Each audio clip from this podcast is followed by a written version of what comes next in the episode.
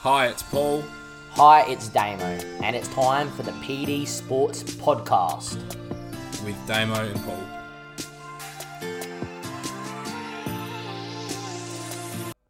Welcome to episode one of the PD Sports Podcast. As you would have heard from the intro, my name is Paul. With me today, I have Damo. Do you want to introduce yourself, Damo? It is Damo on the other end of the PD Sports Podcast. I am obviously, A, firstly, a great mate of Paul, but secondly, we will be along for the ride for this podcast journey. We will be speaking about the rise and fall of LFC today in our very first podcast, a subject that I think is very passionate for me and Paul, as we are devoted Liverpool fans. You would agree with that, won't you, Paul?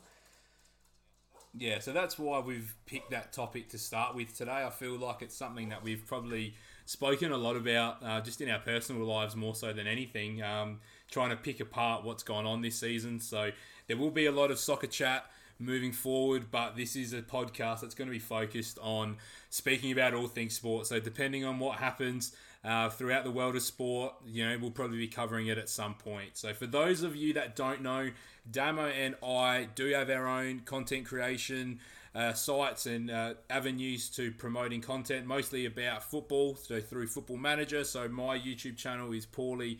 29 so you can catch all my social links there damo do you want to plug Yeah, yours look, whilst we're at? I've been a big football manager, content creator for the past years. Burnt out a little bit of it now, but um, Damo underscore 24 on Twitch with two M's.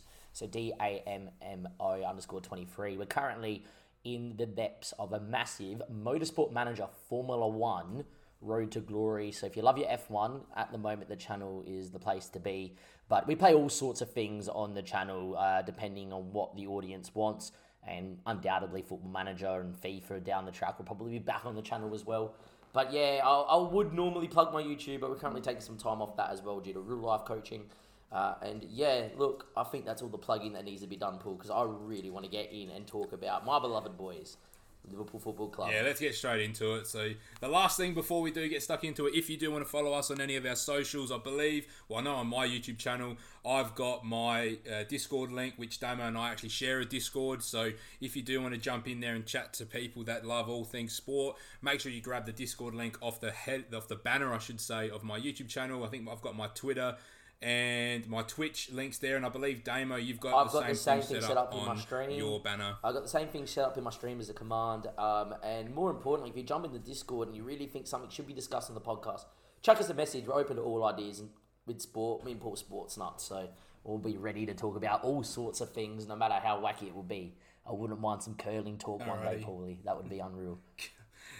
Man, if we can get to the point where we're talking about curling, then I think we're doing Yes. quite well. So I think to start off with today, I think we got to talk about the defence. It's the one thing that's been spoken about heaps since September of last year when that challenge from Jordan Pickford went through on Virgil.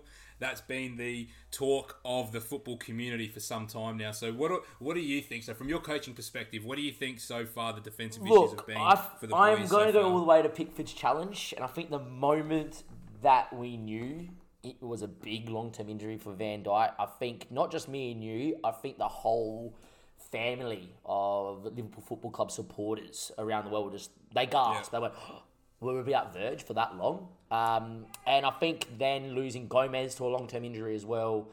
Uh, you know, I think as Liverpool fans, we're just kind of gone from a period where the defense has been great. We now look amazing to uncertainty, and that's kind of crept into the football club as well. Now, if I put my coaching hat on, like you said, we've had 18 different centre back partnerships as of February 2021. I don't care how good Yeah, of a coach crazy. you are, if you are not settled with a back two in the middle of that spine, if you think of your two centre backs, your centre mids, or if you play one six, whatever, Yeah. and then your striker and your ten, right? Um, if your if your spine is constantly changing that much, you're never settled.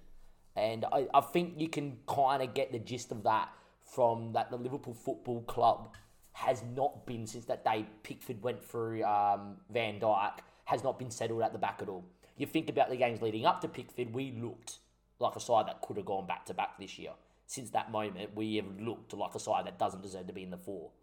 And Yeah, I think at that point we'd only conceded. I think off the top of my head, I should have researched this. I think we conceded about 18 goals in the league at that point, and seven seven of them were to I think, Villa. yeah, apart So from the one outlier, we were, we were looking quite defensively solid uh, throughout the year. Yeah, and then I think the other factor is no one's spoken about Gomez like all year. It's all been about Verge. No, like obviously Virgil is that linchpin in our defense, and he's the leader, and he you know marshals everything. But you're talking about a guy that started in two uh, two Champions League finals as a young man who came in with scrutiny. Like Joe Gomez, he might not be a vocal leader, but you know for the for the shape of the team, that's been huge. And then the other thing we haven't actually really spoken a whole lot what's that meant for Trent and Robertson? Because obviously they're not going in with the same aggressiveness going forward. So then when you're talking about the way things have looked defensively for us, you're talking about two injuries, but it's actually impacting four players and potentially Alisson because his outlets changed completely as Yeah, well. well, So that's where I've sort of noticed. If you too. put on your goalkeeper's hat, right? I'm a goalkeeper coach for those that are out there, and I have played in goals for most of my life.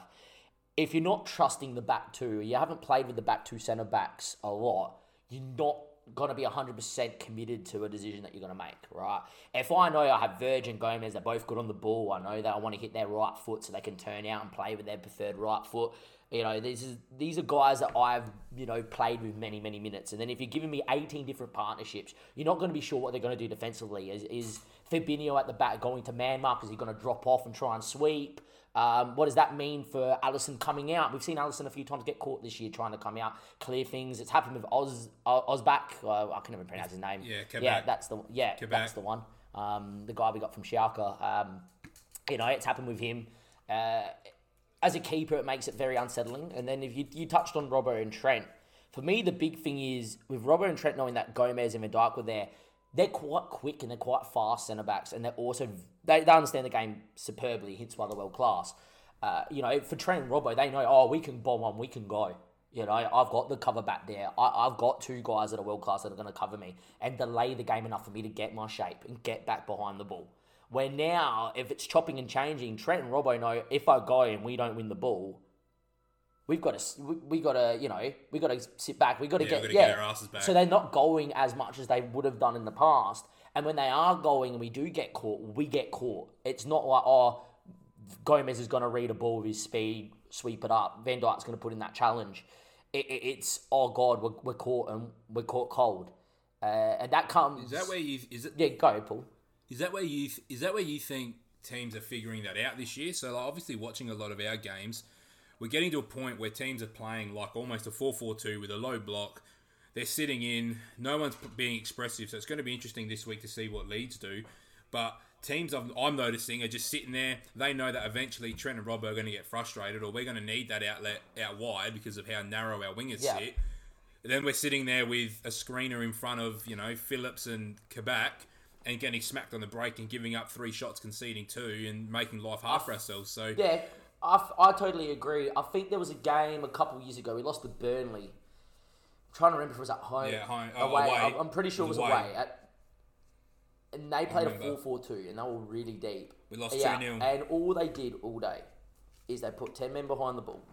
And they played a 4-4-1-1 without the ball. And they man-marked the six with one striker. And if it was Ashley Barnes up top that day, I think it was, um, he would go and just force the centre-back to go long, right, from us, right? Because they kept their shape. Or they forced us to keep it around the back and they just waited for us to hit us on the break, you know. And at the end of the day, I think both goals for them came on the break that day as well. Um, but that was a game plan that has been evident against sides against us. The reason why it's worked so well this year compared to a couple years before, when you have Gomez and Van Dijk there, you have Liverpool on a winning record that is going absolutely steamrolling ahead. Doesn't look like it's going to drop. Um, you know they conceded only a handful of goals throughout the whole season. Does a team then go to Anfield? Does a team even playing at home when Liverpool come really think they're going to score today? They're probably mentally going in, oh, it's going to be quite tough. Now, this point of the season, you look at it and you go, oh, Liverpool, oh, we're going to get one or two. It's just a matter of if we defend well enough. And I think teams come with a new belief now. You know, there's no Van Dijk, there's no Gomez, they know Trent and Robert are going to go because their system and most teams now are going to play quite narrow with two banks of four, knowing that it's going to work. You know, they're going to need to get there and provide width. And then at the end of the day, if we're just swinging balls in, as much as Bobby's good in the air, um, you know, we don't, we it's don't, we, we we play. don't play that way. You know, we, we, we like to hit teams on the break, get teams to come out against us. We like to be nippy. People come inside. You know, the little one-two touch. Uh, football that you like to see in Yeah, the it final. just doesn't third. suit who we've got as And, well. and it does, you know, at the end of the day, teams are forcing us to play to what teams want, which is force us wide where they can't hurt us in the final third and swing balls in. And they will back their back four against our front three to deal with crosses. And I would too for most part of the league that we don't have the most physical front three um, in terms of in the air. And then they'll hit us on the break Yeah. with Robert and Trent more advanced and knowing that you don't have to deal with Gomez and Van Dijk at the back. Uh, I think that's really smart from other Premier League coaches. Um, I also think there's not really a fault of our own. It's more the fact that we lack that much confidence in front of goal, also, which we will talk about a bit later. But also knowing that we second guess ourselves now that if we lose the ball, we're in trouble, and you can't play Yeah, like so I'm going to play. I'm going to play a bit of a devil's advocate here. I think, obviously, having 18 different centre back partnerships from February is concerning. I think Klopp's finally found that partnership now. So it looks like in the league and even in the Champions League, obviously, it's a bit disappointing that we've gone out. But I think we've actually found a real player in Kabak. Um, I really think we should be signing him at the end of the season. He's been with us for six months. He's actually stepped He's in good. been thrown to the wolves, and he's looked really, really good. So I think you know if he's your you know fourth choice, I'm anticipating obviously Virgil Gomez and Matip being back next season. If you bring Kabak in, you've given game time to Phillips. I don't quite know what's happened to um, Williams. That's been a bit disappointing because I thought when he came in right at the start, he probably looked the better between him and Nat Phillips, in my opinion. But the way Phillips has sort of taken the last two months, if he's your fifth choice, I think we're looking all right. And it's just been one of those seasons for us where it's gone, you know, you lose two centre backs and you're screwed. Look at Man City last year. So for all the negativity, you know, that we're copying this year, you, you look, they lost Laporte last year and then they, they didn't replace Kompany. So that's, you know, two massive characters out of that Man City change room. And then they end up losing the league by 20 points. You know, obviously.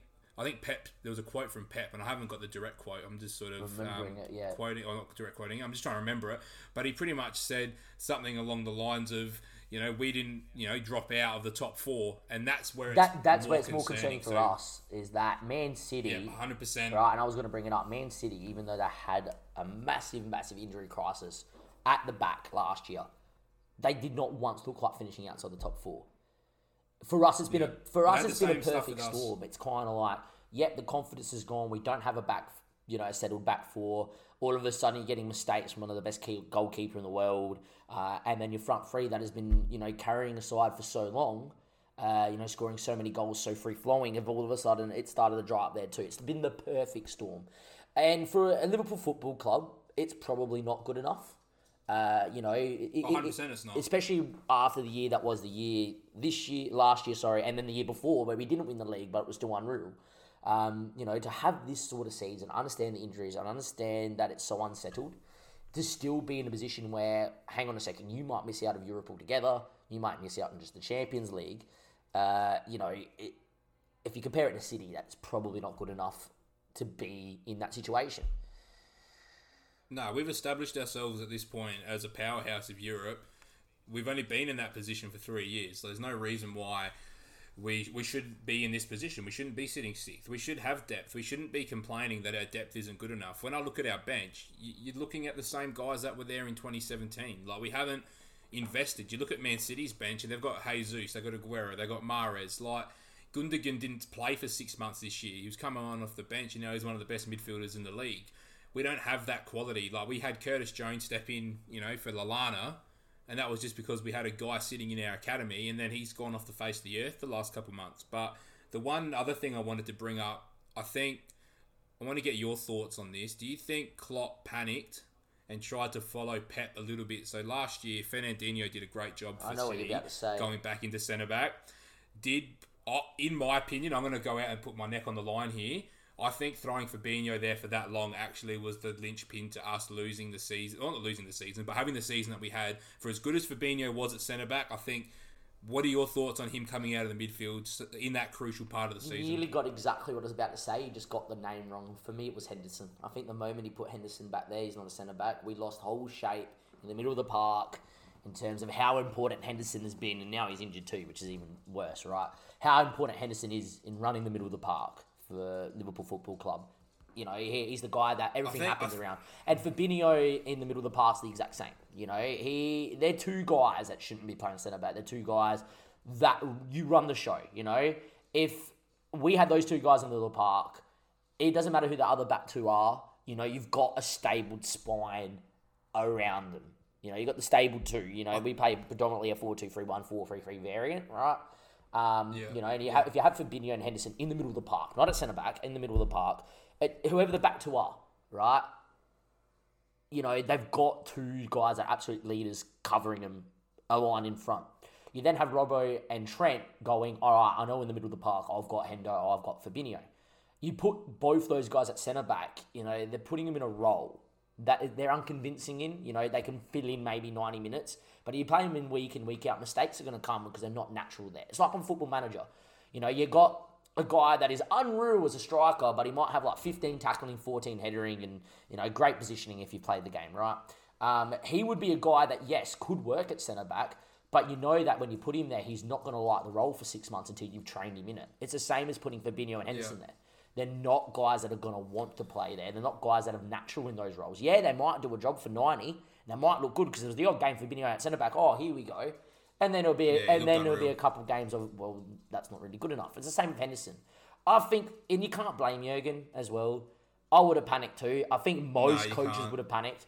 You know, you've lost so many injuries. What do you do? How do you plug the hole up? And you've gone to your experienced guys that play, you know, sixes or eights to go do the job. Only problem is, is then who you're putting in those roles there. And, you know, Curtis Jones falling off the face of the earth. James Milner's been very hit and miss this year. Uh, Naby. Jeez, nah. Uh, the Ox has not been obviously anything like he was before he did his ACL. Um, so Yeah. then all of a sudden, Thiago, new well, player, I think sec- injured I, I think since he's come in after his latest injury, he's looked pretty decent in the last, you know, how, how long has it been since he was last injured? Last few weeks. Um, I, I Yeah. really do think there's a real football player in him, and I'm, I think he's a great signing. But if Do you want me to tell you why I think he's gotten better why? in these last month? Because Fabinho's now playing Exactly. in the six. It- it's something- when Thiago comes back from his injury against Everton, Fabinho's playing centre back. Henderson's injured. Thiago's then asked to play a role that he's not Yeah, suited exactly. to. It just it's a it snowball. It's a snowball effect when you lose so many players at the back, and you've got to throw players that are unconvincing in, from the middle of the park in the center in the center back. You've got to then throw people Yeah. that are maybe more of an aggressive 8-10 into a six to co- you know, and it kills, it. Or you've got to bring up an academy kid if that's what Klopp wanted to do, which he did, and he trusted the strength for the boys that he's brought in. Um, and yeah, look, it's a snowball effect. It's the same as if you lose a goalkeeper, you bring in your second choice is not going to be as good as your first choice, and then God forbid that we lost, you know, Alisson, and then your next second choice was Karius. You know, Well, well, we did. We lost. uh, We lost Yeah, him at the start of the season. We were playing Kelleher. Yeah, and Kelleher. I think, did a right job. But I was just trying to make the point, you know, it snowballed. All of a sudden, we went from Alisson to Karius, and he went from greatest goalkeeper in the world. You know, he's not, but I'm giving you the example, Yeah. right? Um, and then you put in Karius, who's Karius. It snowballs, and all of a sudden, hang on a second, you're not as confident. Same with at the back. You know, it doesn't matter who you've got there, but if you, you're not stable there, it snowballs because then you bring in other guys from other positions to fill it, and from then on, it's Yeah, it just creates more problems. From then on, it creates problems. The squad dynamics lost, and at the end of the day, Yeah. that's football. The Henderson one just. The Henderson one just came at such a crappy time. It happened like The hen, towards the end of the transfer. Yeah, the. Henderson one was just we just brought in two centre backs. I understood it. Like I didn't. Obviously, it wasn't my priority. I didn't want Henderson to play centre back, but at the time, I remember talking to you and Zach and whatever, and I kind of was like, I get it because you you don't want to throw like where's oh, what's his name again? The dude from Ben, Ben Davies. I haven't Like, seen him at all. you know, like so we brought him in. Haven't seen him. Brought in Kabak, and then I remember that game. The first game was going to be against Leicester, and then the next game was against City. So it was like, how how can you actually throw Kabak into that game? He's just been playing for Schalke that have been rock bottom of the Bundesliga, and it was kind of just give us a break, give us a Carabao Cup game, give us something, give us Sheffield, just give us. I think we had one game. I think it was Brighton, and I remember watching a whole heap of stuff from the pundits over in England, and they were saying like play Kabak, play Kabak, and I agreed. But he literally rocked up like three days beforehand. But I remember looking at the fixtures and going, "Shit! If he doesn't play today, He's got to play against Leicester in Leicester, The next two, and obviously the mistake of Alisson, he wasn't playing. and then Yeah. City. But Uh, it, it was just horrible Yeah. timing, right? And that's not Klopp's fault. That's not the players' fault. That, that that's just how it goes in football. Sometimes you can't predict when you're going to get injuries. And for Jurgen, his hands Yeah, were pretty much tight, right? And that's the, that's just the sad part Yeah. of all this is that a lot of things are just quite situational for this season for ourselves. A lot of things have gone wrong at the same time. Where at least for City last year, yeah, it wasn't going. It was all going wrong at the back, and they lost so many injuries. But at least they never really lost a key player going forward. Nah, they and they look, fine. they, look still looked well-oiled machine. They were absolutely goals. amazing going forward. And it's what it's not what saved them because that's very disingenuous. to City, they're unreal. You know, they're one of the best teams in Europe. I actually hope they win the Champions League this year. I think it's good for Pep. Gets that monkey off his back because I think he's unreal. Um, Yeah. But unlike them last year, we've also had our problems going forward. We've also lost midfielders. It's just been one of those years where you just cop it, right? And we don't Yeah. have the like of we Let's don't have the like of a Steven Gerrard that's just going to take a game by himself and go, you know what, this is Liverpool Football Club, this is my club, grab it by the scruff of the neck and drag you forward. The only guy I think in the team that does that is our current captain Henderson, and with him injured, it's Yeah. who's going to step up and do it. Yeah, we don't have many vocal leaders. That's what I've noticed. It's the, the the game's changing in that respect. I feel as well. I feel like you look across teams in Europe. I feel like growing up, there were so many teams. You look at Bayern Munich teams with like Schweinsteiger and Philipp Lahm, and you look at Barcelona with you know Oh, yeah. Puyol and Piqué. You know, like Uh, I look at look at like there's a United, man. Vidic. Vidic, Vidic, Yeah, Vidic, Vidic. Ferdinand. You know, and Ferdinand as well, like Patrice. I know I'm a Liverpool like, fan, but that you- you know that United squad under Sir Alex for like the middle of you know the middle of 2000 to like Yeah. what when did when did to yeah 2011, like that that side was unreal mainly because 13. every person in that football club bought into what Sir Alex did and they were all so vocal and they're all just Think about across oh Europe, but though. now Who's got a team like no that one, now, though? no one, no, one has those sort of leaders anymore. They're they're old fashioned, and it's a bit sad, really, because I think they're they're worth their weight in gold. You get the, Do you think it's because they're not? Because those guys, if you think about them technically, then they weren't always the best technically. Do you think the gap now to make it at that level is too big that you can't be like that technically good? I don't know how to really articulate this, but I, I know feel like for those guys now, they're operating at that like elite level. They're so driven on their own. They've like for the whole time they've been a kid. So they they've been our you know those guys our age. You know we're 25 now. Like we'd be if we were playing, we'd be prime. Yeah. Anyone our age has had to focus so hard just to make it. They don't have that bigger perspective, to, you know, to show. I need to, you know, bring the team with me, or maybe you're looking at the impact of academies and you're saying these kids are just like playing through. It's so structured. They don't have those experiences like you know 20 years ago, where your youth team guys were more involved with the first team and it was a bit more rough and tumble. Where now they're sort of I think it's just the era of academy football. pathways and personally, yeah. I, agree. think now I the think modern day game of total football, uh, you know, where a lot of teams are very possession based, and if you're not possession based, you're very counter pressing, and if you're not counter pressing, Yeah. you're very athletico, where you sit behind the ball, wait to hit teams on the break, right? Those are your three Yeah. systems in football. Back, you know, I'm not going to say yesteryear, but back what early 2000s. We're talking Yeah, 15 years right. ago, 10, 15 years ago. You would still have teams that would try and play that system, but those games used to be physical, free flowing. You look back at the, the Liverpool United derbies, Liverpool Everton derbies, right? You used to see how many challenges used to fly in, right? Yeah. You don't see that now. A because modern day football they're trying to stamp it out. They're trying to stamp out all these big crunching challenges. I get that. You know some some Yeah, of the I stuff agree. that Vidic, Ferdinand, Gerrard, Lampard, Carragher. You're talking about player You know, safety. yeah, I, player I, safety look, don't worry, I can get behind it, and I get it. I do think it's gone a little, little bit over the top at times, uh, but you know, it, it stamped out all of a sudden the sort of leader that could come in and just do a job. Uh, for me, look, it's something so small, but Raheem Sterling was playing against when he was at Liverpool. I'm trying to think who it was against now. Yeah. I, I honestly think it could have been in a cup game against QPR. I reckon. And there's a quote from him. Yeah. He got absolutely taken out. Yeah, he got crunched. And Steven Gerrard, within two minutes, against the same guy that crunched him, went and absolutely crunched this guy, right? Trying to remember who it was against now. Because it's not a good example of a not but it was a, it was more the example that Stevie would go, all right, you put one on, mate, I'm going to put one on you as a leader. And Yeah, and it's, this is my way of showing, all right, boys, we're up for the fight. We're going to back you up and off we go. You know, for me, it was You know, Roy Keane was one of the best exponents. You know, he used to come up against a good footballer, Yeah. and he'd be, you know what, we might not be as good as these guys as Manchester United, but I'm not going to get beat today. And the way I'm not going to get beat is I'm going to be up for the fight. I'm going to come in and contest every 50-50 ball, and if I can win ball and man, I'm going to win ball and man.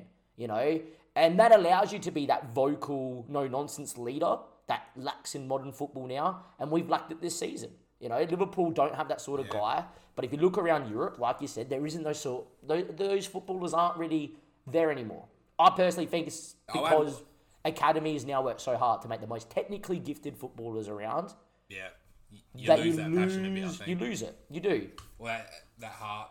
And I'll add one thing to it, and then we'll move on because we're starting to Yeah, get yeah, of course. sidetracked from what we're focusing on. I feel like the modern equivalent to a Roy Keane is an N'Golo Kante, so it's someone But that's that what it's morphed into might now. not lead vocally, yeah. So it's someone that will run his ass off, run his socks off, will do the dirty work that It's way. a different type- it's a different type of leadership. creative outlet.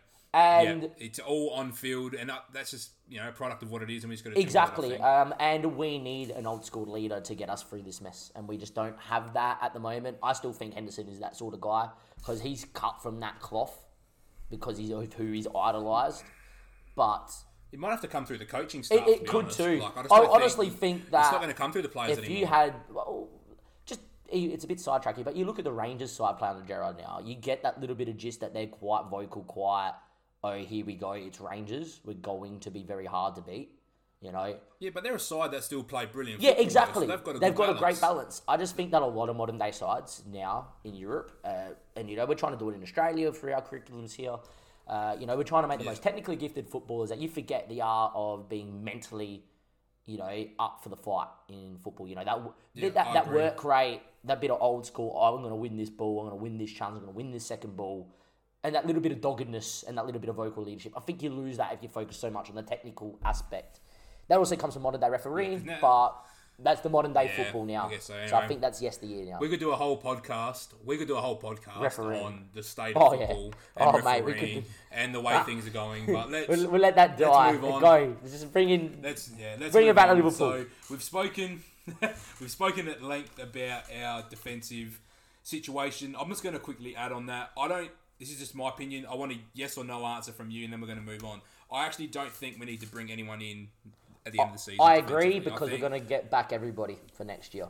Yeah, and that's where I'm, I'm sitting as well. I feel too. like this year's It actually would be been really good because I think this year's been actually really not good, but it's been beneficial because now we've got games into guys.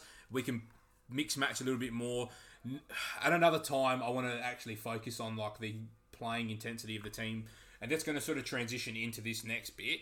So we've had guys like Robbo who in four years have played 94% of Premier League Yes. minutes. Like that's unheard I think that's also because Tsimikas has been injured though. Or see me at see me see me at the Cass, issue, I would yeah. like to say. See me Yeah. at the cast. All right, so let's transition it. So goal scoring, I feel like this has been our bigger issue this year. I know, I feel like last year defensively we were just that good that it makes it look worse this year than what it actually Correct. is. I feel like we were just a well-oiled machine defensively. We weren't conceding at all. We'll go on and putting goals past people for fun. This year, watching us has been so frustrating because we're creating so many chances and you're sitting there wondering what is going on. How are we not burying these? The attackers, this is like a double edged sword. Everyone's saying that our attack hasn't changed, but I feel like that's actually been part of the problem. I feel like they've played so much football over the last four years that together they're burnt, they're done, they're cooked. And my reasoning to that is you look at someone like Jota who comes in fresh, hasn't had that same international European pedigree for the last four years, and has come in and looked like an absolute. He's looked like a bargain. team. Yeah, so for me, I feel like everyone can keep saying, but Salah's still playing, Mane's still playing for me, and why aren't they scoring? It's the fact that they're playing so much.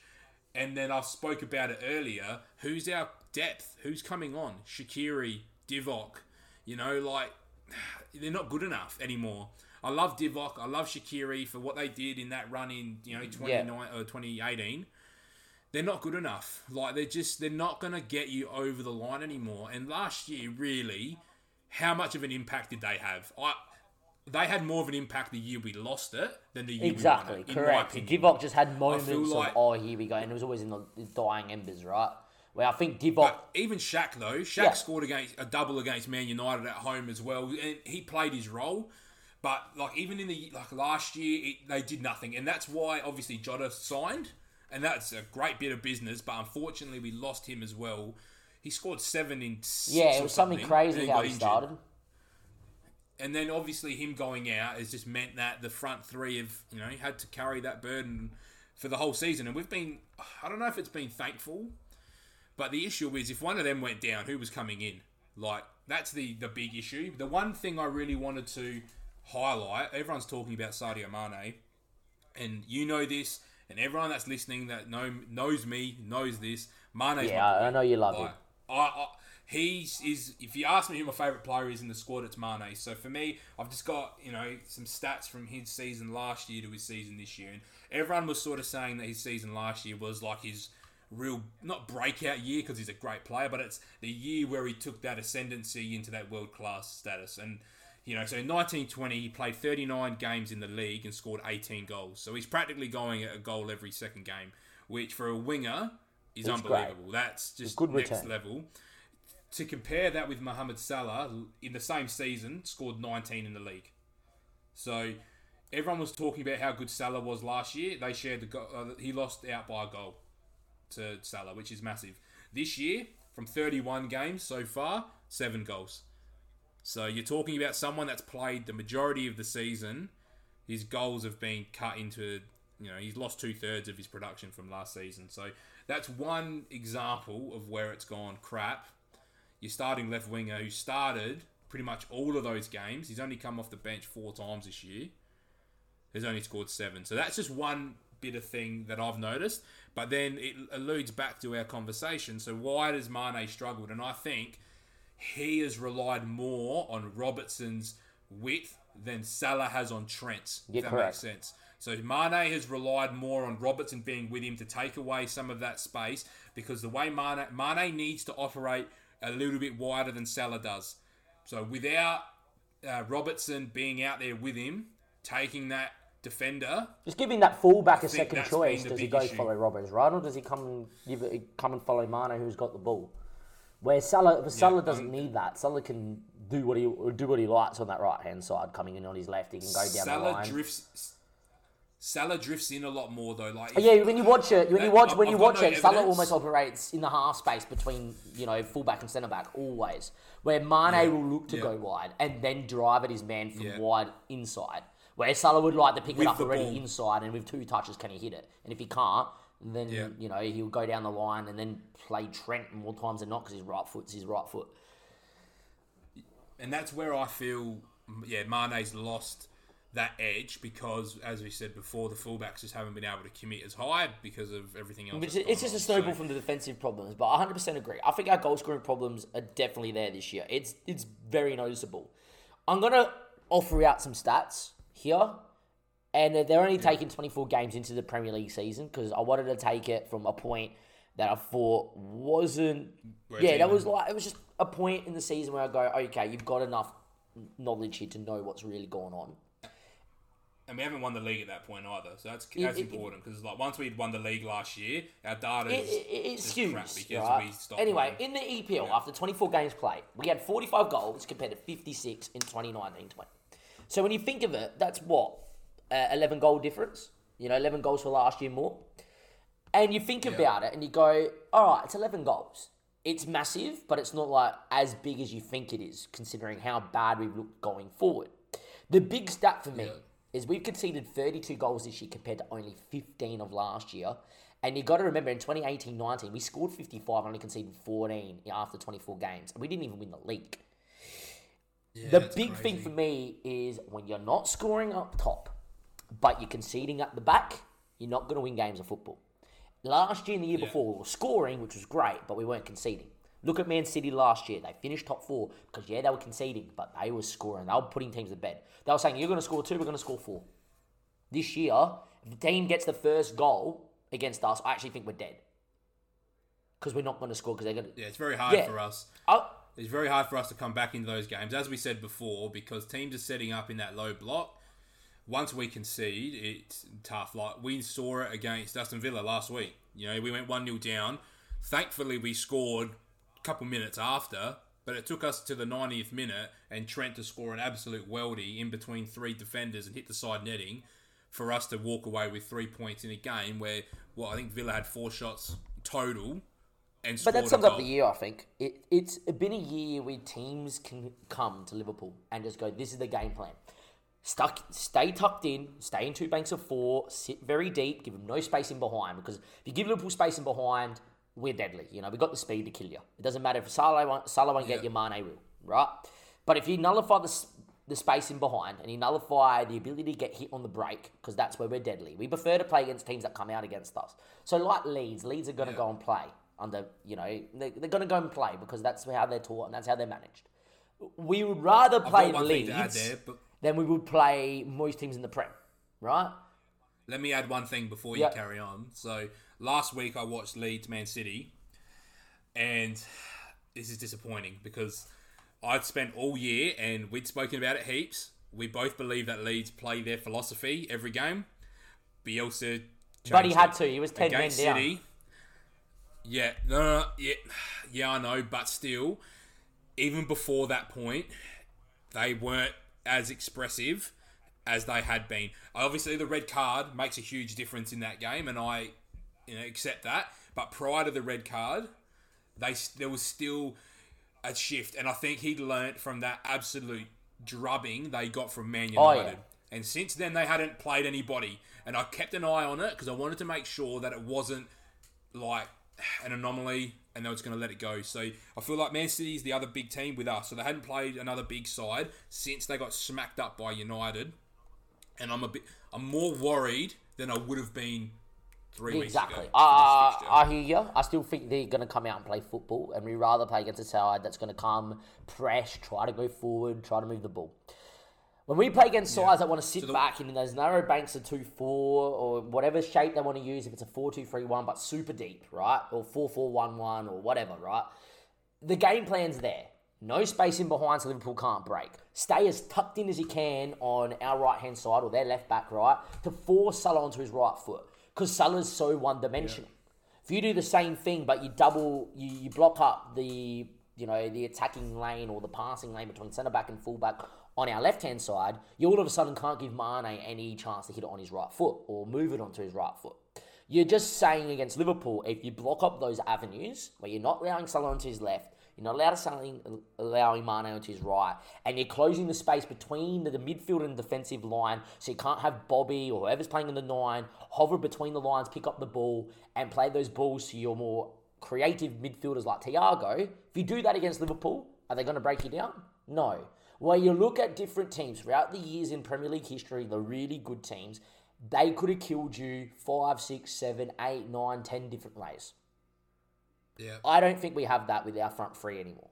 I think No, for the last couple so years, set in our ways. we were so clinical that even if teams came to do that, we'd get one, and once we got one, different ball game because they have to come and try and score a goal, and we would kill you, right? Now teams understand if they just sit and follow that pattern and that structure, Liverpool won't break you down. It's just a matter if we if we score today or not. And a lot of teams you've got to be remembered, don't are very happy against nil nil against us. Yeah, I don't know if this is like it's not even a this season issue. Like this for me, for as long as I've been like a young adult, I've always watched us and gone, we can't play teams that don't play. West Brom football." back in the day, Paul. Like, West Brom back in the day.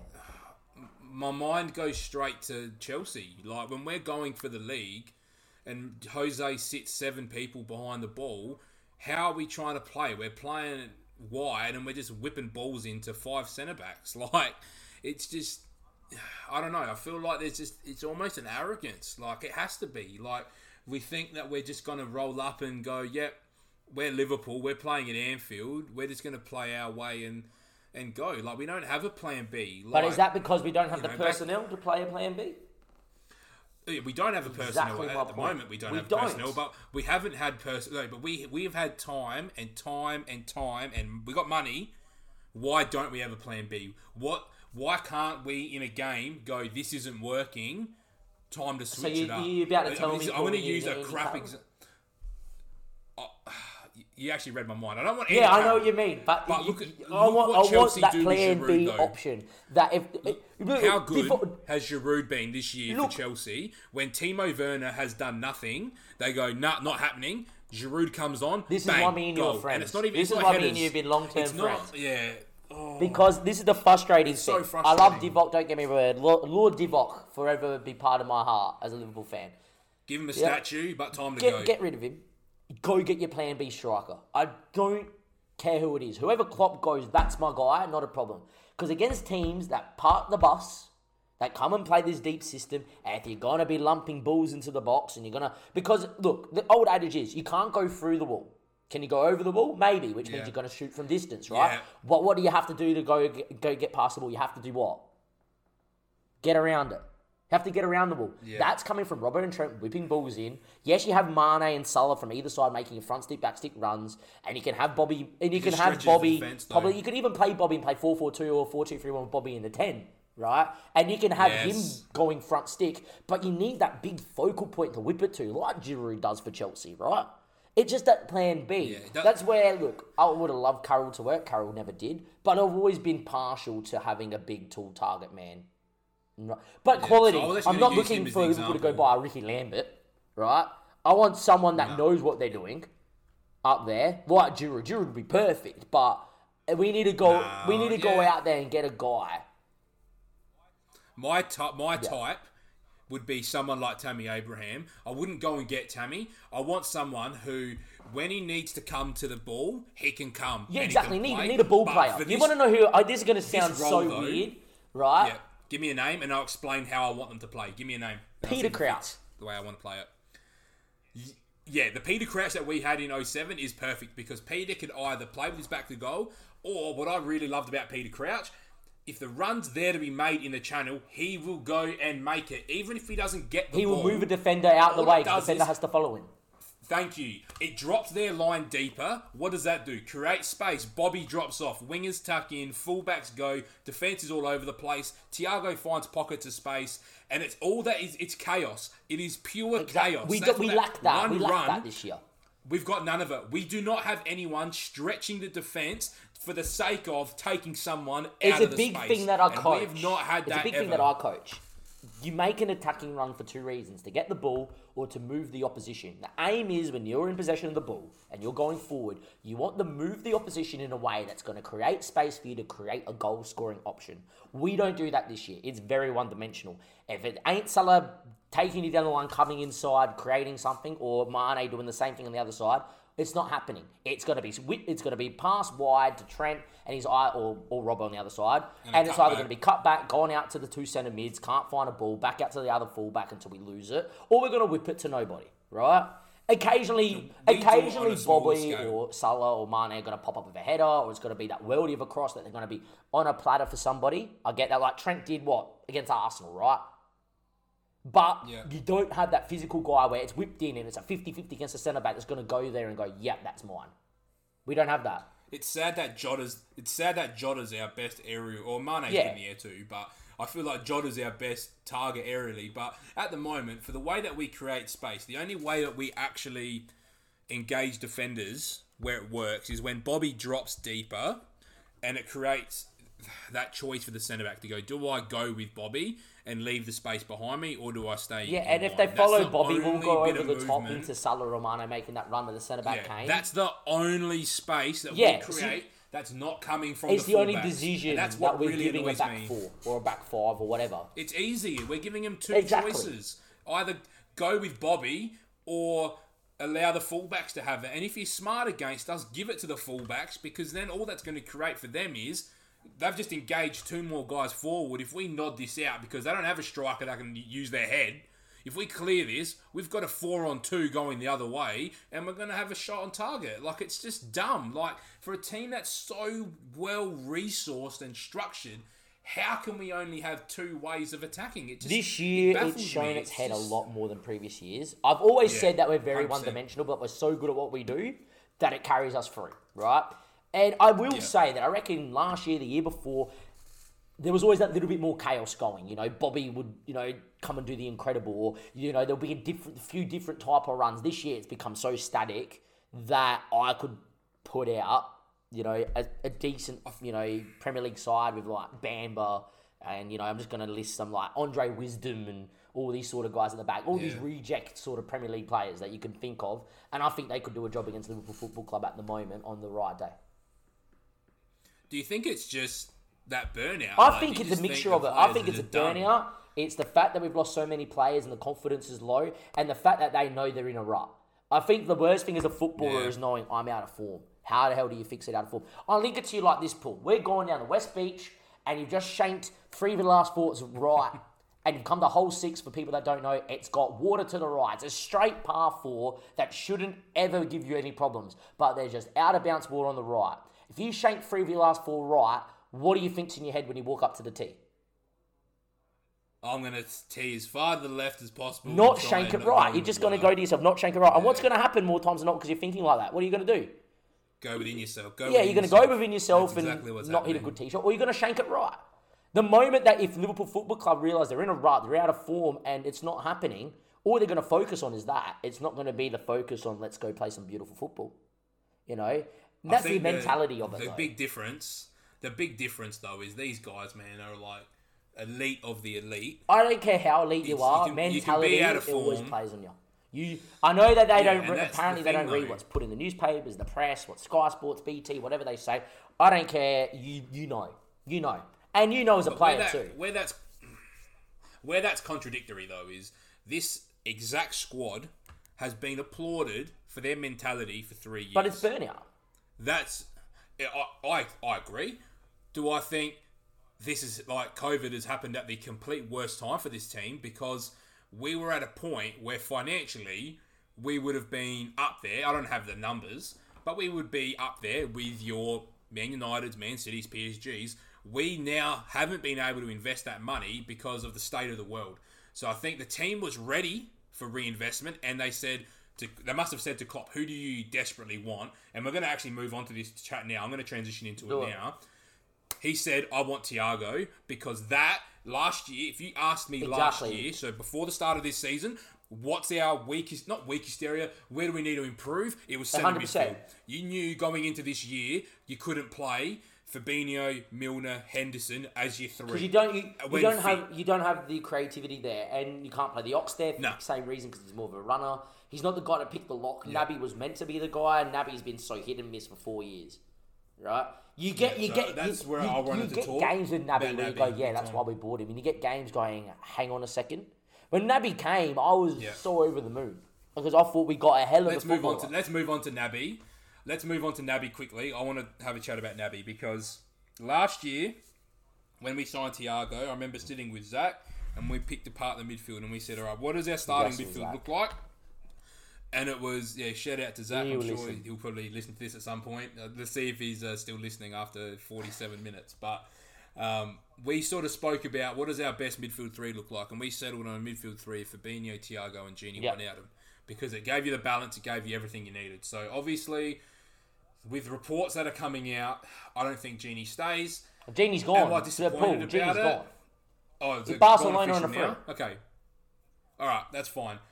Am I disappointed? Not really. I don't think Gini gets better than what he is. So if we're going to operate like a big club, am I disappointed we're getting nothing Yes. for him? Yes. Am I disappointed that he's going? Not See, I'm a bit, I'm a bit opposite to that. I think I'll be disappointed if we don't replace him properly. Then it's going to hurt more. That's where I sit. So at the moment, we don't have anyone else in the club that plays that role. But I think Gini's not done.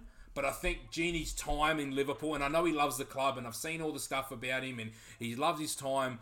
But I think when we're talking about burnout, we need a change, and I think it comes from the midfield. So I think Henderson, he's proved me wrong this year. I didn't think he was gonna. I, I I've always had this doubt with Henderson. I don't know where it's come from. I'm different with Henderson too. He's just gone level to level to level you, to you- level you can to ba- the you point can back where me I up with Hendo as well because you've seen it throughout the years. I've Yeah. been so vocal that Henderson has been our most important player in the middle of the park from nearly day Yeah. one. I even when he first came Yeah. in, was made captain. Everyone was slating him. I, I was always the guy, and it was very unpopular at the Yeah, I was time. anti right? that. I was like, hang on, this boy is something quite special. We need to give him time here because I I saw it from day one. There's a natural leader that you know he's getting absolutely, you know, com- compared to Steven Gerrard. I don't care who you are, you're not comparing, right? But Yeah. he's so good and so important. And this year's proved it and has vindicated that. He's And just stepped into that role massively for us over the last two years, and he's really proved a lot of people wrong, including myself. So for me, at the moment, my mid my midfield three is probably locked in as Fabinho, Thiago, I think and so Henderson. too. But it's the depth outside of that. But there's nothing there. Curtis looks Curtis good. is definitely an option. And the thing is, is we're talking about Naby. How does Naby feature in all of that, Paul? Do you sell him? well, N- Naby Naby is your Thiago Replacement. Uh, I get that. They're the Has he been exact good same enough though to player. be at Liverpool Football Club? He's been good enough, but he hasn't been fit enough, and that's got to almost be Fit the key consistent? There. When he's played, he is not. I, I feel like seventy-five percent of the games that he's played, you go, "Holy shit, this guy's a player." He has his twenty. He has his twenty-five percent of games where he where he's quiet. That happens with that type of midfielder though, because they're trying to do everything going forward. Some days those passes don't hit. Sometimes it just doesn't happen. But f- for him, He has moments of brilliance. There's got times when Naby does something and you go, wow, that's why. I think you're at a we're at a point where we need if especially we're going to get to this later, but if we're not in the top 4, we really need to start acting like a And big club. not not buying your way out, but it's kind of going, who do we need? What's the problem? Go fix it.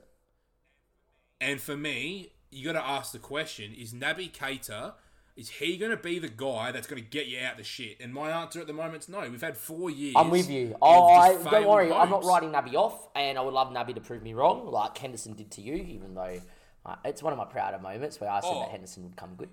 Um, Naby's one of my yeah, and uh, look, when, when he came in, when he came in, I was like, here we go. And when he plays and he plays well, he looks a million dollars. Just it doesn't happen enough. Yeah. That might be the thing when you're not fit 100 percent of the time.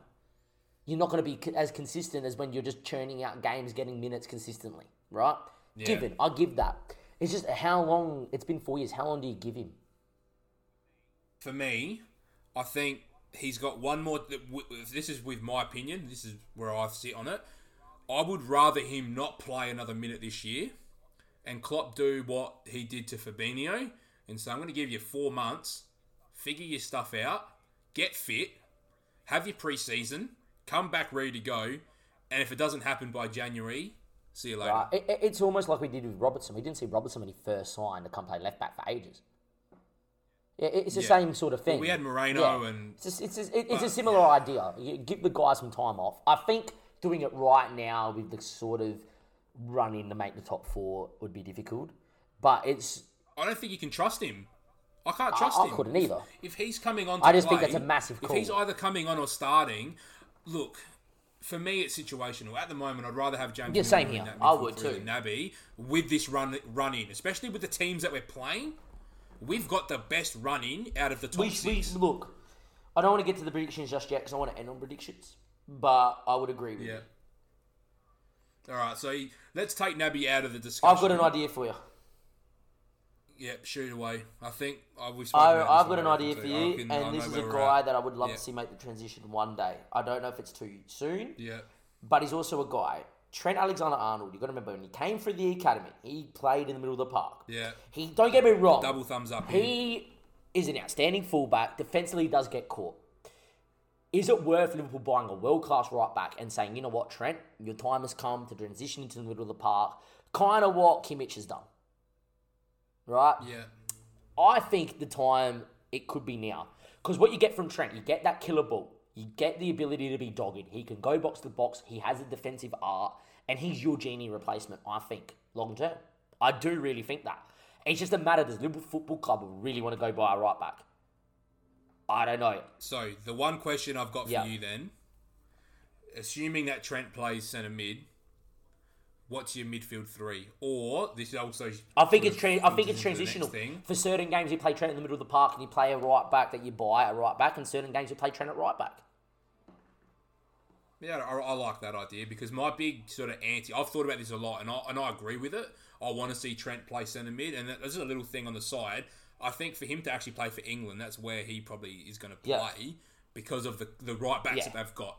Anyway, You've got Wan Bissaka and Kyle Walker and whoever else, Kimi Trippier. Yeah, there's another one. But I think the one negative I have with Trent going centrally is: do you lose? Do you lose that killer ball when he can play from right to left? That, No, that would be I the one thing. so. If it means if his range of pass, if he's able to pick the intricate passes from the center of the park, then I've I got think no he issue does. I you got to remember how many times did Gerrard switch the ball for Liverpool? So many. Yeah. From the middle of the park. I think Trent's. I'm not saying Trent's going to be Gerrard, right? I'm not, I'm not saying that, so don't slate me. But I think Trent has that passing yeah. ability because his right foot's so sweet that he's still, even in the middle of the park in a more central area, is still going to be able to ping balls left and right. So will Henderson. You know, and that just my allows you as well- to just get out against teams. My other thought then, so if you're playing, say, Trent in the middle, I think this is what we could do long term. Do you think Joe Gomez could become your right back option? I think. I think Drop go, don't Fabinho drops a line, Henderson drops a line, and then you have Henderson, Trent, and Thiago as your midfield three, with Fabinho as your ball player with Verge. Gomez, we've seen he can play right back. Obviously, his crossing isn't at You got to remember, level, Gomez before he done his first long-term injury at Liverpool under Brendan Rodgers played right back. Exactly. That's where Yeah. my mind went. Also, Salah doesn't rely on Trent to overlap, so you don't lose anything. You don't lose anything by Gomez maybe not being. I like the idea. I know what you're saying, and I like the idea. I just think if you're maybe Liverpool Football Club, easy if you're Liverpool Football Club, and you have the resources, you have the money, and you want to go down that route, you buy a world class right back. You go out there and buy whoever you want. I don't care who it is. Whoever That's- Klopp goes in and goes, yeah, that's the guy. Yeah, that's the best case scenario. I, you, and I don't know. I don't have a name to throw, you know, at that today. Uh, I feel like right back is a position, you know, in the world at the moment where it's, It's not, not clear cut. There's not so there's not the all left. these guys in the top tier. It's not like back in the day where it's like, oh, it's going to be Cafu, you know, or it's going to be I feel like on the left there were better options. There's Oh, better options on the left than there are on the right. But anyway, that's that's just for discussion there. I guess I think long term Trent will move in at some point. I think that's been inevitable, um, but it needs to be. It done just at the right just depends. time. Would And you I change think- the system? I'm at a point where I probably would depend depending on what we do. I think that's the key. I think the team probably needs a slight shift. I know we kind Look. of play a bit for. I think we're just too heavy on the four three three. Yeah, three. it's a feel 4 3 3 like 4 2 3 1 variant that we play. Look, I'm very. I'd rather it be a four two three one long Yeah. term. My issue with it is how creative is Thiago Got to be in that. In a four two three one because he's going to be. I think he'd have to play deeper. I don't think he plays in the ten. Yeah, agreed.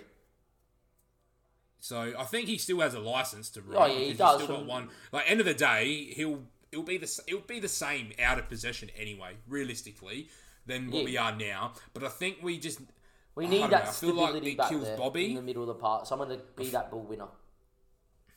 I feel like if you play four two three one, that means Bobby's gone. Like he just doesn't suit either role for me anymore. Like I don't think he can play as a standard like as a nine with with that space, like with that with that lack of space around him. Like because obviously you're going to put that fourth option in front. It's going to take away some of that ability for him to drop in. on it. I don't think Unless you get a 10 that's going to go I don't beyond. think as a 10, yeah, I don't think as a 10 he's got it in him anymore. Like, I think I'd honestly rather see Curtis Jones playing the 10 a bit further forward. Don't have to worry about that defensive. I feel like he's got that ability to really, like, take that that next step. And I think if he could play in the 10 in those pockets. so you wouldn't of be shifting the system. You would be persisting with a 4 2 3 1, but changing the personnel. I'd be changing the way that we play before we change the system. So the way we exploit space, the the way that as we go after things. Yeah, and that's where I think we're lacking at the moment. I think you literally take one of this. We don't need to play with three question. guys in the engine room. That's my Question: thought. Klopp being then too one-minded and, and set in one way of playing football. Yeah, it is. And that's I, just I, the- look, as a coach, fact. I understand that you have your philosophy, you have your way you want to play. Yeah, but there's a comes a time where people Yeah, exactly, and then you have to adapt many- and like- change and overcome. Alex Alex Ferguson would play some games 4-4-2. He'd then play 4-3-3 against. He'd play the matchups, and I think We think need to do that a little bit more Klopp's ourselves. I look, my Klopp's not adaptable. Is and this is me putting my coach's hat on. I don't. I think formations are a postcode because I think every, everything that happens in football is relevant to the ball. If you play 4 2 3 1, Yeah. there's going to be times where that shape's going to look like a 4 4 1 1 because the wingers have d- dropped in and it's going to be 4 and then the 10 and a 9, right? And there's going to be times where when you're Yeah. building up in a 4 2 3 1, the 10's going to be side by side with the 9, pushing on another centre back, and it's going to be 4 4 2 4 2 4, right? Yeah. I, however, would love to see us eventually line up in an area where it's a 3 5 2, right? And then let them roam from that. Rodgers but you let them roam around. Because you could put Trent at right wing back, right back, and Robbo at left wing back, left back. But what you do is you play Gomez, Van Dijk, and Fabinho as the third.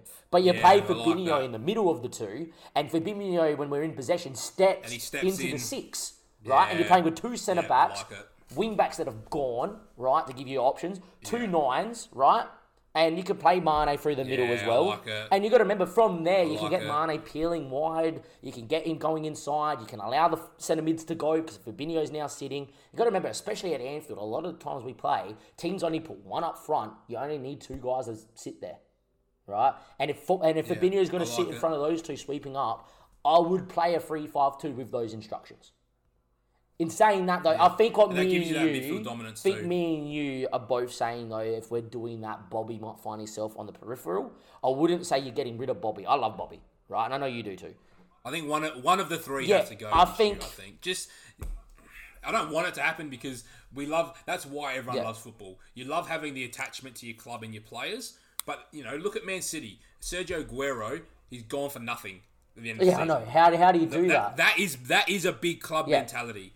That is big club mentality. Thank you so much for your 10, 12 years of service. Time but, to go. You know, sorry, time to go. And somewhat something has to give. Money's not the same. We've we've got money, but the income isn't Exactly. the same. Something has to give. I don't. I don't see. Ma- I don't know. Maybe I'm biased. I just don't see Mane as the type that's going to leave. Like I just think. Out I of the think it's more Salah or Bobby that would that leave. stays. I honestly don't see Bobby leaving Yeah. either. I think it's more Salah than anyone, personally. Yeah, I think I think Mane loves the football club so much that he doesn't want to. Like I think Salah would be I think he's tempted been in to England go. long enough too. Yeah, I think Salah's seen more. Like he's obviously played in England. He's played in uh, Italy. He's played in Switzerland. Mane's uh, played Predominantly, he's been in, was been in England though. But he's been it's from Southampton. He would have spent four years there, and he spent four or five Yeah, years with us. I don't think Mane really wants to leave anyway. settled. I think if Salah left, Mane would stay, and if Salah stayed, Mane may try and manufacture a leave. It's not because I don't think the two like it. You know, I think the two love each other and whatever, right? But I think they're both selfish Yeah. footballers, and you can't carry two. When you're out of form, you can't carry two. I'd love to see like so. How does Diogo fit? in Yeah, that that's the other well? thing. Like, You, you think got her he- as well. And if you do move into that three five two variant, you know who you're playing where. You know, you play. Jo- Jota's flexible enough. Yeah, that's the thing with Mane. play as a Mane 10 played up front for. Southampton. He scored the fastest Premier League history from goal to goal. You Hat-trick. know, hat trick, Yeah, hat trick, playing as a nine for Southampton. I think you can do that, and it's not playing with natural nines in that three-five-two system. It's just going. You've got Gomez, Van Dijk, and Fabinho then in front of him, and the rest of you. Once we got the ball and BP in that final third, mm, go create, move. You just give them the license to move wherever they want. So if you're playing Jota and Mane up top, you're telling them get in the half space, peel wide, right? And you're giving whoever's in the 10 Yeah. the license to get beyond. And like I said, everything's relative in football. All of a sudden, it's going to look like a 4 3 3. And other times you're going to line up, and it's going to look like a 4 4 2 or 3 5 2. And it will even look like some sort of system of two at the back occasionally. And that's where it comes back to your plan B option. Yeah, well exactly. So, like, and you you've got to be able to change the game as you know, well. So then if it's not working, yeah, if it's not working, then you go, all right, I'm going to take one of the midfielders out. I'm going to drop the fullbacks a bit deeper. We're going to put, I just think you it creates you know, four up what front. it does is it creates what we've been saying has been the problem in terms of goal scoring. We're just we're so static that by us talking about these options and you know everything's perfect when you think about it. You know, and you talking, you put it on paper in and theory. theory, right? And then in practical, it doesn't work, right? Yeah, I agree. I just think by doing it and thinking about it this way, you're then forcing your forward thinking players, and their forward thinking players include Thiago, and that doesn't even include Fabinho when he's on the ball, right? Even if, even with him playing in that system where he's playing that third centre back, but in front of Gomez and Van Dijk Yeah, when he steps steps up. up, it's Yeah. creating them to move. You know, oh, I'm starting central, but Yeah. can I peel wide? Can I peel into a half space? Maybe I have to drop deep. Maybe I have to take a runner to get the 10 getting beyond me now if I'm playing up nine. You know, it might be, oh, okay, you know, we played Salah up nine and Salah's come all the way to the right, for instance, or Mane on the left. and Robbo Trent goes, well, actually, I can make the inverted wing back run inside as another midfielder, as an eight. You know, all of a sudden you're creating all those problems. And I just think at the moment, Liverpool Football Club aren't creating those problems for the opposition. You know, we're not moving him around. It's so static. And if we go and think about it in this sort of way, off we go. Do I think Klopp's going to change it by the end of the season? No. Do I think Klopp No, no should way. invest some time into thinking about it in off season? Yes. Am I saying that Klopp needs to go? Definitely not, because he's the best manager in the world at the moment. No way. Change my mind. Yeah, I got one question for Go. you. I got one question for you. Do you think the way that we're so rigid, do you think that limits our players' ability Yes, to be creative correct. and think on Correct. intuition? That's where my issue is. We've got some of the best attacking players, And I think world, we just so and structured- Like they're yeah. forcing it. They're forcing it. We're it. so structured to Yeah. play one way that we're not playing. But that also comes with lack of confidence. The players aren't willing to try something. Yep. so they're going to start trusting the system because they're going shit. I, I don't want to. I don't want to be the one that makes a mistake playing Exactly. on instinct. And then it leads back to obviously goal. Trent and Robbo not bombing on as much because they don't want to be caught out. It all leaks. It's Yeah, all snowball so- effect. You want to know where all this problem starts, Paul? Tell 18 me, centre backs in a year. Snowballs the whole team. I Yeah, think, it's just that in summary, we have not been as good going forward. Right? We get no static. way. we get so much static movement. We may need a formation change. We need a plan B, and we probably need to go into the transfer window and maybe even buy a right back or you know another centre mid option. Maybe depends, right? To replace Gini, depends what Klopp wants to do. But the option's there for us to do that. What I also would say is that I would say, in summary, the biggest problem of this season, 18 centre backs have unsettled us this much that this is why we're in this spot because we just haven't found a way to cope with it. Yeah, as I said earlier, though, I think Klopp really has found his like third choice pairing, if I can put it that way. So, like, I feel like our top two pairings are a combination of the three. So now that you think so we found it, Gomez, right? And Yep. Dijk. Now that you think we found it, what's your That- prediction for the year? Yeah. Rest of the season? For next no, year? for the rest of the season. Where are we going to finish in? Oh, for this Where season. going to finish now? Look, let, let me get our fixtures up. I want to run through our fixtures because I feel like While you do that, I'm just giving you that my we're point. I think I agree with Yeah, you. you I think Klopp's maybe finally found what he settled on for the rest of the year. I think that Yeah. it will take a bit of brilliance from us going forward. But I think once we have one or two games where it clicks, we'll be okay. I think with our run in, we should finish in the four. Do you? If you asked me three weeks ago, I would have told you we're definitely finishing outside the four. Now that we've won a couple of games, I think we Yeah, can finish in the def- four. we've, we've definitely We've turned, definitely turned we've a definitely corner, turned a especially in the league. I think of us not being in the Champions I League, we're going to finish in the four. Personally, I would love us not to finish in the four, have Euro- Europa League football, and just go gun ho at the league next year, and off we go. I just think we're going to finish in the four. I don't agree with that only because I don't want it to happen because I know the impact financially that's going to make on the club. So I'm going to go a bit more optimistic and more with my heart than my head. West Ham losing last Massive, night was the best thing that could have happened to us because Chel- I think Chelsea's priorities are going to be elsewhere. We're a point behind Chelsea. They're playing tomorrow. We're playing. No, when are they playing? They're playing two days' time. We're playing whenever, 20th. Wednesday. We're playing in 18, uh, 20, 24, what, 36 hours' time. They're playing the night after, the morning after. So we've got Leeds. This is our run home.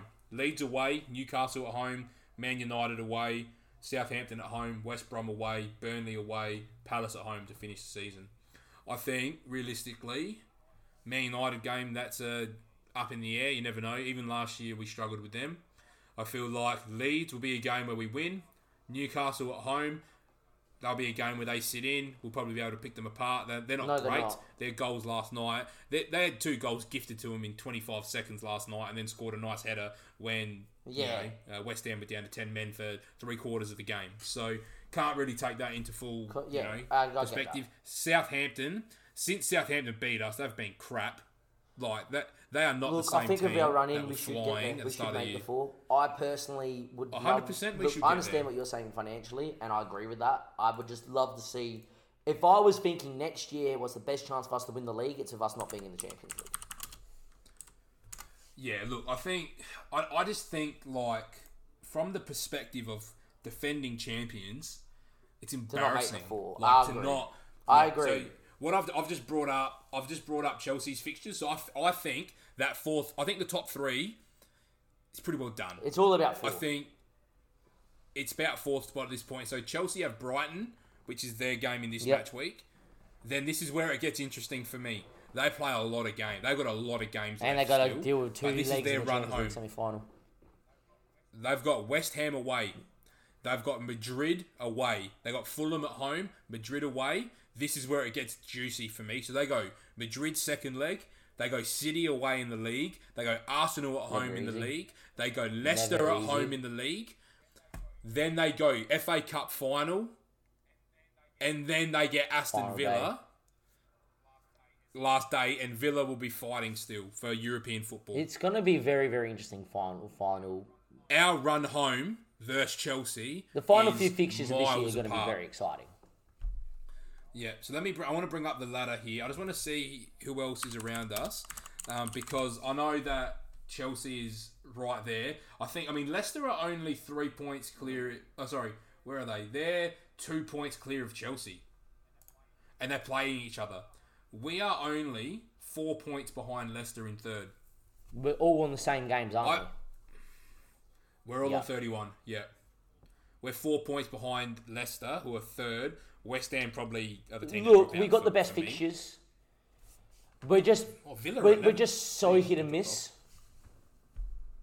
that you just don't know. Yeah, I think the way that we're I think we've turned I the know corner. results. We've we've turned the corner with performance, not results. The results, the the, the result is there, but it's not No, not convincing.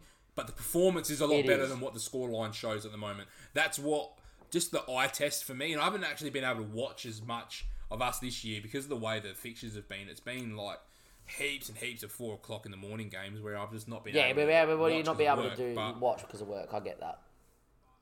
But from what I've seen in the last month, even the Madrid games, like I didn't think Madrid killed us. mistakes. We just didn't just take our chances. We didn't take chances. Yeah, and it was so. I think for my prediction for next for this year, number one, I think we get into the top four. Maybe. based on the run home and the fact Look, that we're I, I think we can too. I'm with you there. I think we finished fourth or third this year. Yeah, I think I don't know third. I'd love third because then at least it's guaranteed Champions League. But who knows? I wouldn't. I wouldn't be picky this If we, year. if Put we, it that way. With yeah, the year we we've still had, the four this year, it's Just- a blessing. it's enough. It's enough. You go right off the year, get healthy, and I would love to sit and talk about who we're going to bring in and what we need, and that's going to be a whole nother discussion for us. And I think that is the key to us kicking on next year. For me, in my eyes, it's going to be how do we respond to an embarrassing season? Are we going to say near enough is good enough? Or are we going to say, nah, let's use that Man City mould and let's go and strengthen our depth? You know, who who goes and wins the league and then goes and says to Leicester, oh, yeah, give us your most creative player? Yeah, I hear you. You know, what team does that? Seriously, we need to start doing that. We need to start going. We're Liverpool. You want to play for us. Fans are going to be back next year, hopefully. You want to play at Anfield. You want to play Champions League nights here at Anfield. Come play with us. Come win league titles with us. That's what. That's the shift we need to make now. It's all lovey-dovey. Well, we won one after 31 years, whatever it was. Time to forget that now. We won it. Cool. It's done. Don't live on that anymore. Champions League stuff's been awesome because it's been so long since we've been relevant in Europe. I think we've gotten complacent because of how long it has taken to get back there.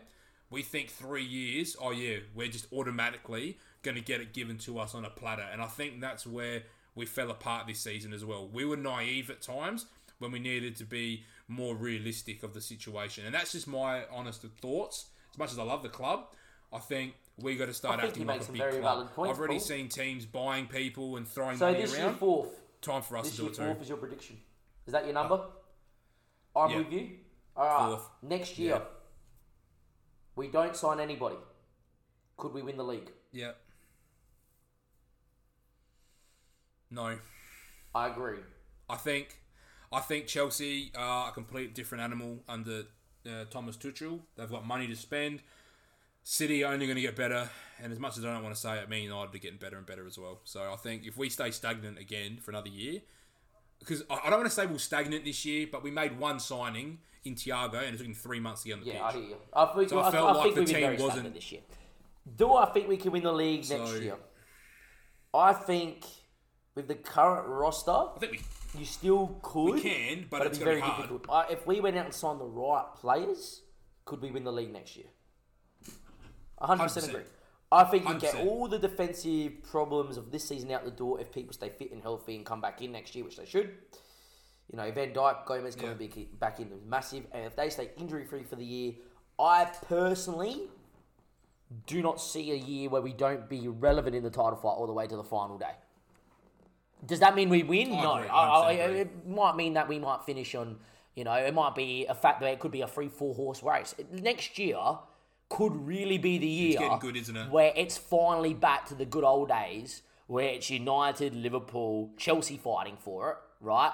And it was more Chelsea and United back in the day fighting for it, but Liverpool becoming relevant. Like like Liverpool had spells where they were relevant in the title fight, like 08.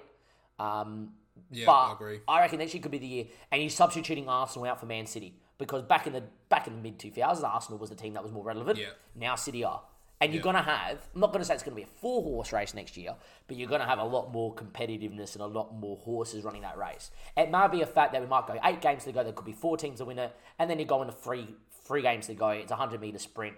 And all of a sudden, your two horses, your two best thoroughbreds have come to fruition, and it could be the equivalent of Winks and Phar Lap coming down the final straight at Flemington, and then in the Premier League with three games to go, it's Liverpool and City. It, it could be like that. But I, find honestly it- think that Chelsea is your dark horse next year. I find it crazy that the gap from where would it be, 16th to 11th, has been closed so much tighter than the gap from 8th to. I do too. I think that's crazy.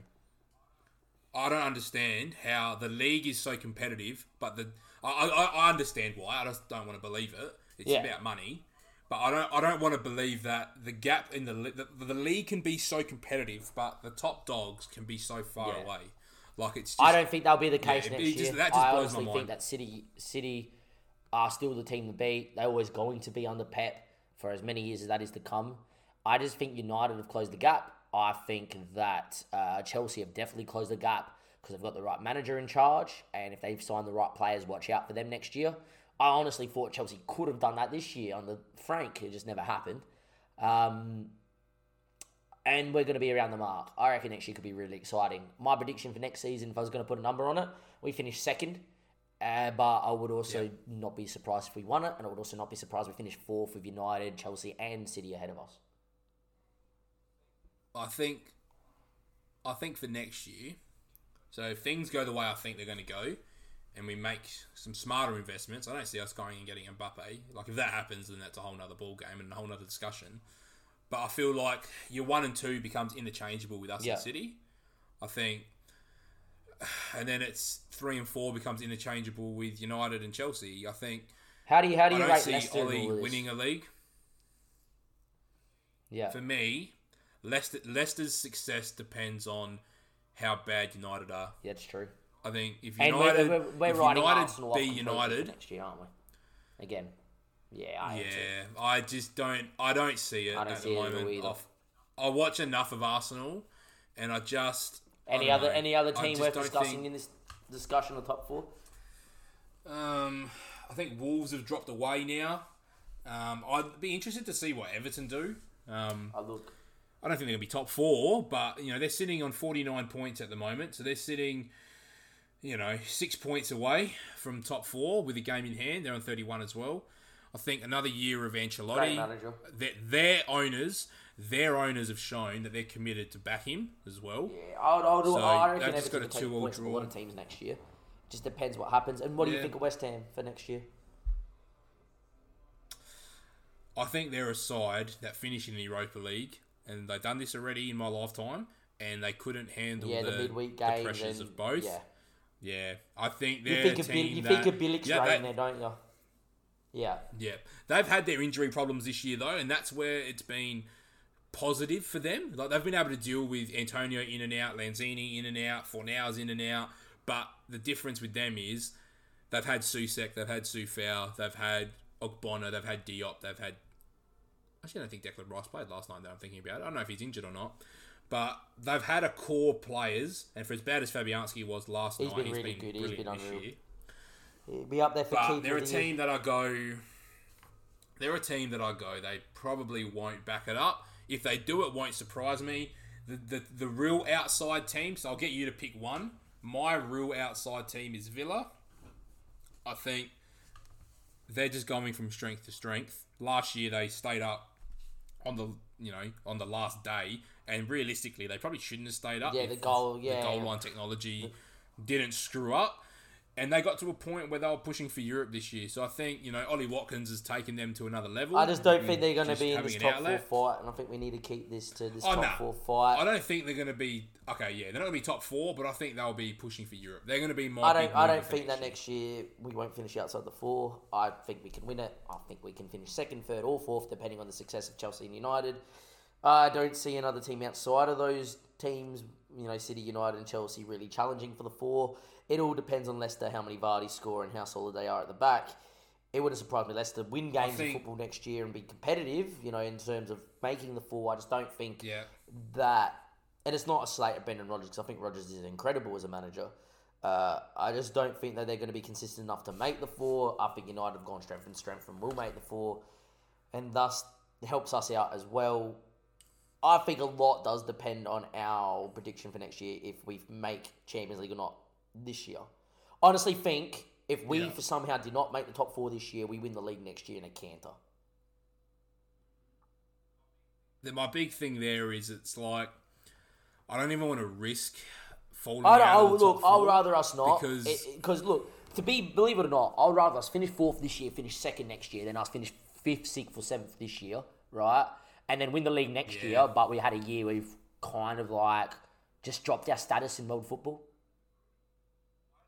my only issue with that is how many times do you see teams do And then they lose all their players because they want to play Champions League football. and then it takes and then it takes six seven years Exactly, to get back that's there. the other thing. my only my only concern with that is yeah how long if the turnaround's one season You could wear it, Then I'm like- I don't know if it will be Yeah. with us. To be fair, do you because then look, turn look, into Arsenal yeah, Like, exactly. you turn into Arsenal Football Club, and you don't want do to turn turn into into Arsenal. Arsenal? Honestly, think if this was City and City finished outside the top four, City the year after would win the league.